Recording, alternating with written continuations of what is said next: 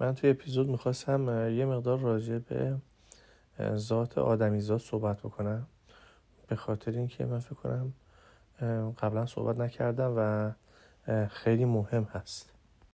اینجوری که به نظر می‌رسه آدمیزاد یه ذاتی داره که بر اساس منفعت طلبی یا خوشگذرانی یا لذت جویی بنا شده. یعنی دلیل تکامل پیدا کردن یا جوری که تکامل پیدا کرده و جوری که به جلو میره بر اساس لذت جویی هست. هر چیزی که لذت بیشتر بده و هر چیزی که درد آدمی زاد کمتر بکنه آدم به اون سمت حرکت می‌کنه. انسان رو میشه به صورت یه ربات در نظر گرفت که شبکه عصبی این ربات بر اساس لذت بیشتر یا مشکلات کمتر ترین میشه یا آموزش می‌بینه. توی طبیعت بقیه حیوانات و جانوران هم همینطور هستن. هر کدوم یه ربات هستن.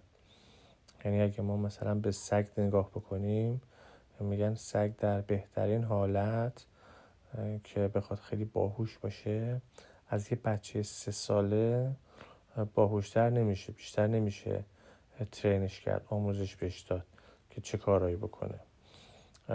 یعنی خیلی اگه سگ باهوشی باشه و خیلی خوب آموزش ببینه خیلی کارهای کمی می‌تونه انجام بده.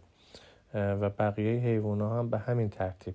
هر کدوم یه کارهای محدودی انجام میدن و کسانی که مثلا گربه دارن توی خونشون اگه ازشون بپرسید یا سگ دارن توی خونشون اگه ازشون بپرسید همینو به شما میگن. میگن که خیلی جالبه مثل بچه آدم میمونه ولی خب عمق احساساتش یا عمق حرکاتی که می‌تونه انجام بده زیاد نیست. در یه حدی محدودیت داره. ولی خب انسان این محدودیت رو نداره. الان نمی‌دونم حالا شما اخبار رو دنبال می‌کنید یا نه ولی خیلی وقتا سعی میشه که ربات هایی درست بکنن که کارهای مختلفی انجام بده چیزهای مختلفی انجام بده. ولی در واقع ما خودمون این ربات ها رو توی زمین داریم. مثلا فرض بکنید که شما می‌خواید که یه درخت نارگیل دارید یا یه باغ نارگیل دارید یا یه باغ خورما دارید می‌خواید درختاشو میوه های درخت ها رو بچینید.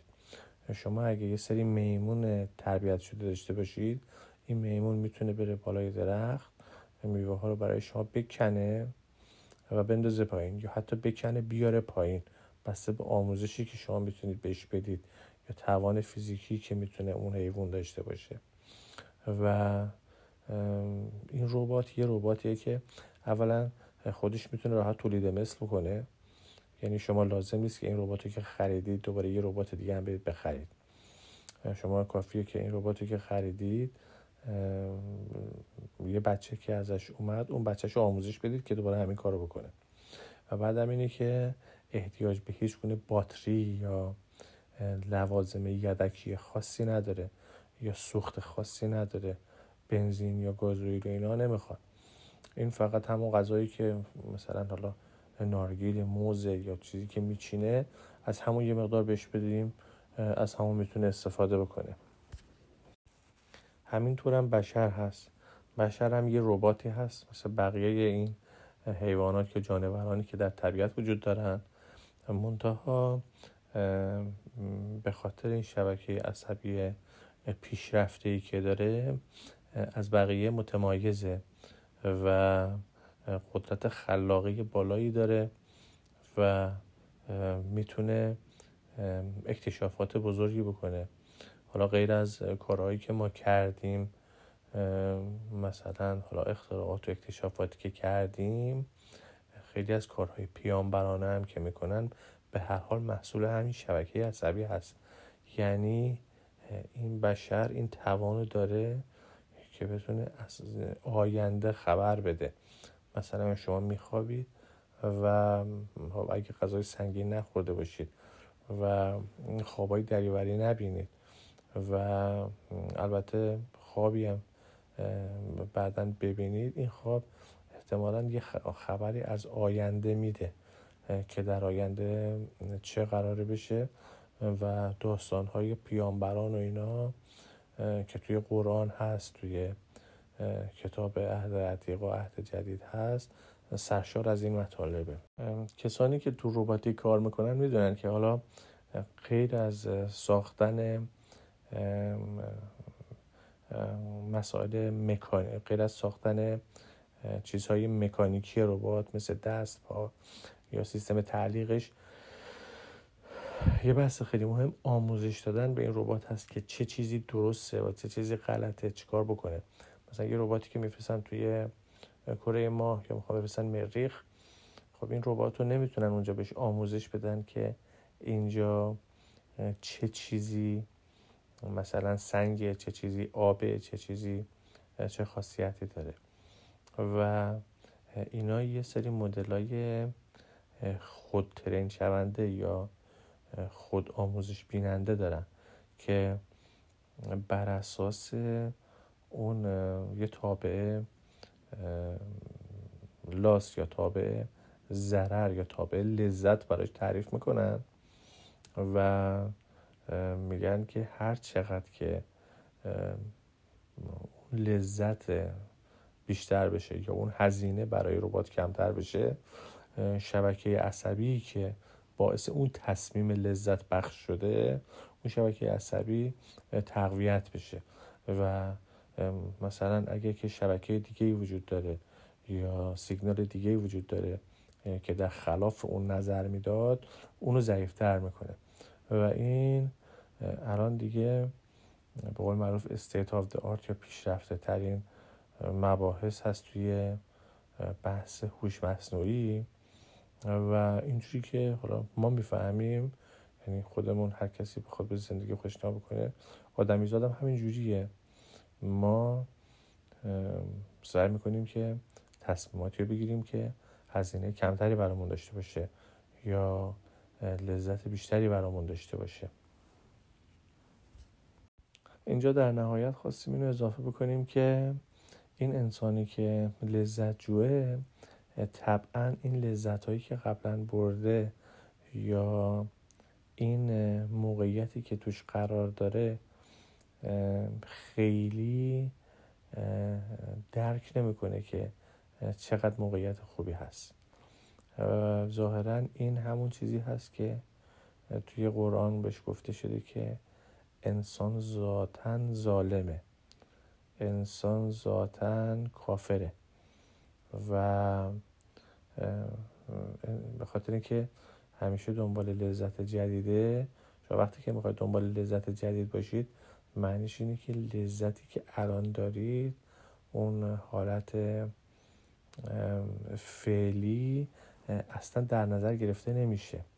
یعنی آدمی که الان صبح بلند میشه می‌خواد بره سر کار حالا یک سود جدیدی به دست بیاره یا با یک خانمی ملاقات بکنه یا هر کدوم از اینا خب طبعا متوجه نیست که الان این دستش این پاش چقدر خوب داره کار می‌کنه. که البته اینم نتیجه ترینینگ خودش بوده. نتیجه چیزهایی بوده که خدا بهش داده شرایطی بوده که خدا بهش داده.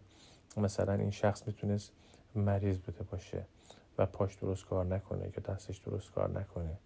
یا چشمش درست کار نکنه. یا مریض بوده ولی خدا اینو براش فراهم کرده که دستش خوب بشه پاش خوب بشه چشمش خوب بشه. ولی انسان ذاتا اینو ایگنور می‌کنه اصلا کنار می‌ذاره. به خاطر اینکه اون چیزی که الان مهم هست برای حرکت اون دلتا یا اون تغییراتی هست که الان می‌خواد بگیره در جهت مثبت. بنابراین اصلا اون چیزی که الان داره رو نادیده می‌گیره. یعنی انسان یک ربات لذتجو هست که ذاتا به حالت فعلیش کار نداره. فقط حالت آینده رو می‌خواد ببینه که بهتر بشه. و به نظر می‌رسه این تفسیر این آیه قرآن که اونجا گفته انسان ذاتا ظالم یا کافر هست و محبت های خدا رو نمی‌بینه همین هست که خب همه اینا محبت های خداست. هر لحظه ممکنه که یه شهاب سنگی بخوره وسط خونه آدم. یا هر روز ممکنه که آدم از سر کار از توی خونه که میره سر کار توی خیابون یه ماشین خدا نکرده با آدم بزنه. یا یک بیماری بخواد یقه آدم رو بگیره. یا همینطور که الان توی ایران شاهد هستیم چقدر آدم هستن که بیناییشون رو از دست دادن.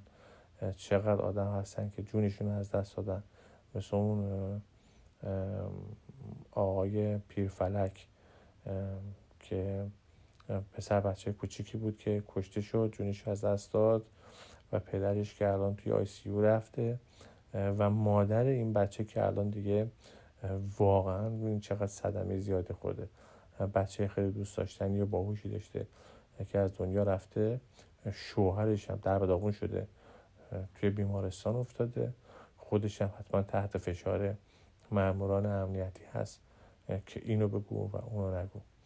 و خلاصه هر لحظه اینها نعمت هست. و آدم وقتی می‌فهمه که خودش رو با شرایط کسانی که اون نعمات رو ندارن مقایسه می‌کنه.